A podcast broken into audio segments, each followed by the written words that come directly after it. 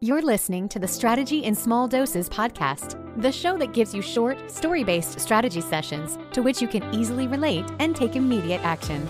Each episode is aimed to help you reduce the overwhelm, create massive clarity, instill you with the confidence you need to grow your business, and create a clear plan to get you there. So let's dive in with business strategist, mastermind facilitator, productivity expert, and your biz bestie host, Michelle DeNio.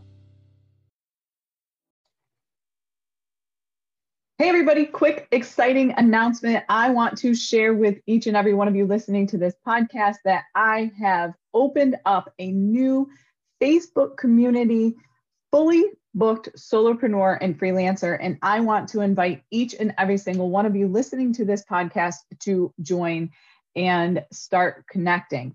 The reason I opened up a Facebook community is because I want to be able to dive deeper with you in regards to some of these podcast episodes. I'm sure after you listen, you may have questions. You want to you know dive a little bit deeper into the topic and i want to be available to answer those questions and i can't really do that just through this podcast so the facebook community is where i will be answering your questions we'll be doing live q&a sessions every single week with the episodes um, from that week. Free trainings, some master classes scheduled, all kinds of fun content, amazing connections to be made. So please take a minute, click the link in the show notes, or head on over to Facebook and search fully booked solopreneurs and freelancers. Click the join button, and I will see you on the inside. Talk to you soon. Hey there. Okay, today's episode is all about pricing on your website or not. It's a question that I get asked all the time. It's a topic of conversation inside of Facebook groups, LinkedIn. It's it really is and for lack of a better word, it can be a fairly controversial topic. So, I'm going to give you my thoughts on it. As always, they're my thoughts, my opinions, just my viewpoints. And you and I'm going to try I always try to give you both perspectives, okay? So, there's two perspectives to this. The perspective of absolutely not. Don't put your pricing on your website because you don't want people to make a decision about working with you based on price alone. Okay. That they then don't value you. They're looking at it from a price only perspective. And that you want them to actually get on a call with you so that you can really um, explain the value of what you're offering. You can explain the value of the cost of it, the investment, you know, and really present it as an investment versus just allowing them to make a decision on price alone. Okay. I completely understand that train of thought. Then there's the train of thought, which I tend to follow of everybody has a budget, right? And it's not on me. I really truly do not feel as though it's on me to make that decision for somebody else. So I am of the absolutely put your pricing on your website bandwagon. And here's why. Here's always my thought on it is that every single person, we all know we have a budget, right? We are adults. We make financial decisions for ourselves and in our business. And we get we know if somebody is serious about solving a problem that they have, they have a budget in mind and they also know where they are willing to stretch that budget, right? Like if they have an idea in their mind of what they are uh, willing to invest into something or someone, a program and anything, coaching, etc., right?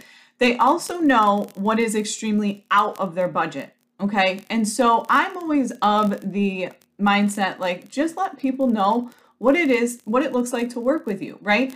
Because I've been on the other side of that. I've been on calls with somebody only to find out that their package is so far beyond what I can eh, what I'm willing to invest, right? Value or not, even if they are the best person on the planet to work with, I know in my heart what I'm willing to invest and what I'm not. And I know where I'm willing to make that commitment to my fa- you know, family financially and I don't like feeling awkward. I don't like feeling pressured. I don't like feeling like I have to explain myself. Like my financial information is mine. It's not up to me to have to explain to you my financial situation as to whether or not I feel as though it's a good investment. Um, I got I this happened to me personally. Like there was a coach, I commented on something of hers. I knew she was way out of my budget. Like because she does, she is open with her pricing, right? I knew she was out of her budget, out of my budget. So I just commented on one of her posts and she like started DMing me and then she was like, "Well, maybe, you know, if and when you decide that taking a loan out or asking your family to help you pay for this is more important, you know, than going into debt and actually seeing results from it, then you come back to me and maybe we can work with you. Like it just was it's a horrible feeling, right? It's a horrible feeling for somebody to feel like I'm so, you know, yes, I value you. Like I really respect you, but I can't put 15 grand down on a coaching package right now, right? Like so I'm always of the of the the thought process of just let people know what it looks like to work with you right? They're if they are serious about solving their problem and if you've done your due diligence to build yourself up as a personal brand to create that awareness to create that know like and trust factor through other mediums whether it's been on connection calls whether it's through the power of referral and recommendation from other clients whether it's been getting on a, a chat with them you know if you have a problem that they're willing to solve and they know what it costs to work with you, then that decision is on them, right? I 100% believe in that. Like, that is not my decision. And it's not up to me to convince you. Yes, it's up to me to share with you why, what the investment looks like, and how it can help you. But it is not on me to make that decision as to whether or not you can afford it or whether or not you're willing to invest on it. So I am always of that that side of the coin to put the pricing on there. Okay. The other side to this coin is, you know, you don't want to get on a bunch of calls with people that can't afford your services, right? So I had a client who did like 20 something connection calls in one month, but the conversion rate was poor. I think her conversion rate like had tanked down to like less than 10%. Okay. And it was because the people that she was getting on the connection call with, she had raised her price and now the people that she was getting on these calls with, her pricing just was out of their budget. It didn't mean what she did was of less value. It didn't mean that she priced herself out of the market. It meant that she just was working with a different clientele now, right? so we put the pricing right on her discovery call, um, like intake form. And it was a range, like where, you know, in order to solve this problem, what does your budget look like? Starting here, like DIY, done with me, done for you, and they were all ranges. And so she did far less discovery calls in the next month, but her conversion rate went up to like almost 80%, right? Because the people she was getting on the phone with knew what to, they were getting into. They knew the price or they knew a starting number of that investment they knew what it looked like. They she was coming highly recommended. So the conversion rate is higher, right? So again, like the people that are now coming to the calls when they know the price, they're coming with the intention that they already know whether or not they're willing to invest it or they're willing to stretch to invest it, right? It's not on you. Pricing is no longer an issue of whether or not you have to tell them what it is and why and all of this. Now you're simply just sharing about here's what I do, here's how I can help you, here's the problems we can solve, here's how I would approach this, right? So now you can truly change the conversation to be 100% about how you can help them. And it's really no longer about what it costs or what the investment is.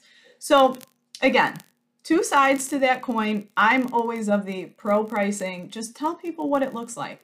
Okay, so a couple action items for you. One, like take a look and see have you been getting on a lot of calls with people who are under your budget or are telling you that they can't afford you? Now, there's always a side to that coin where people are saying, like, if they're telling you they can't afford you, it could just mean that you're not presenting yourself correctly. But it also could mean that they truly, you're Uh, you have a positioning issue where you're attracting clients that can't afford you and could that help by putting your pricing and being a little bit more upfront about your pricing? Like again because if they can't afford it they might not schedule the call with you right? Or and then number two if you don't want to put like exact pricing you can always put like a starting range. So if you have a four month coaching package you can say starting at or investment range from right? So you can give them kind of this starting point and end point. So at least they know like this is the minimum that this investment is going to cost me. And again, they can make the decision from there whether or not they want to schedule a call. I know personally if there's no pricing on a website, I won't even schedule a call with somebody because I do not enjoy that awkward feeling.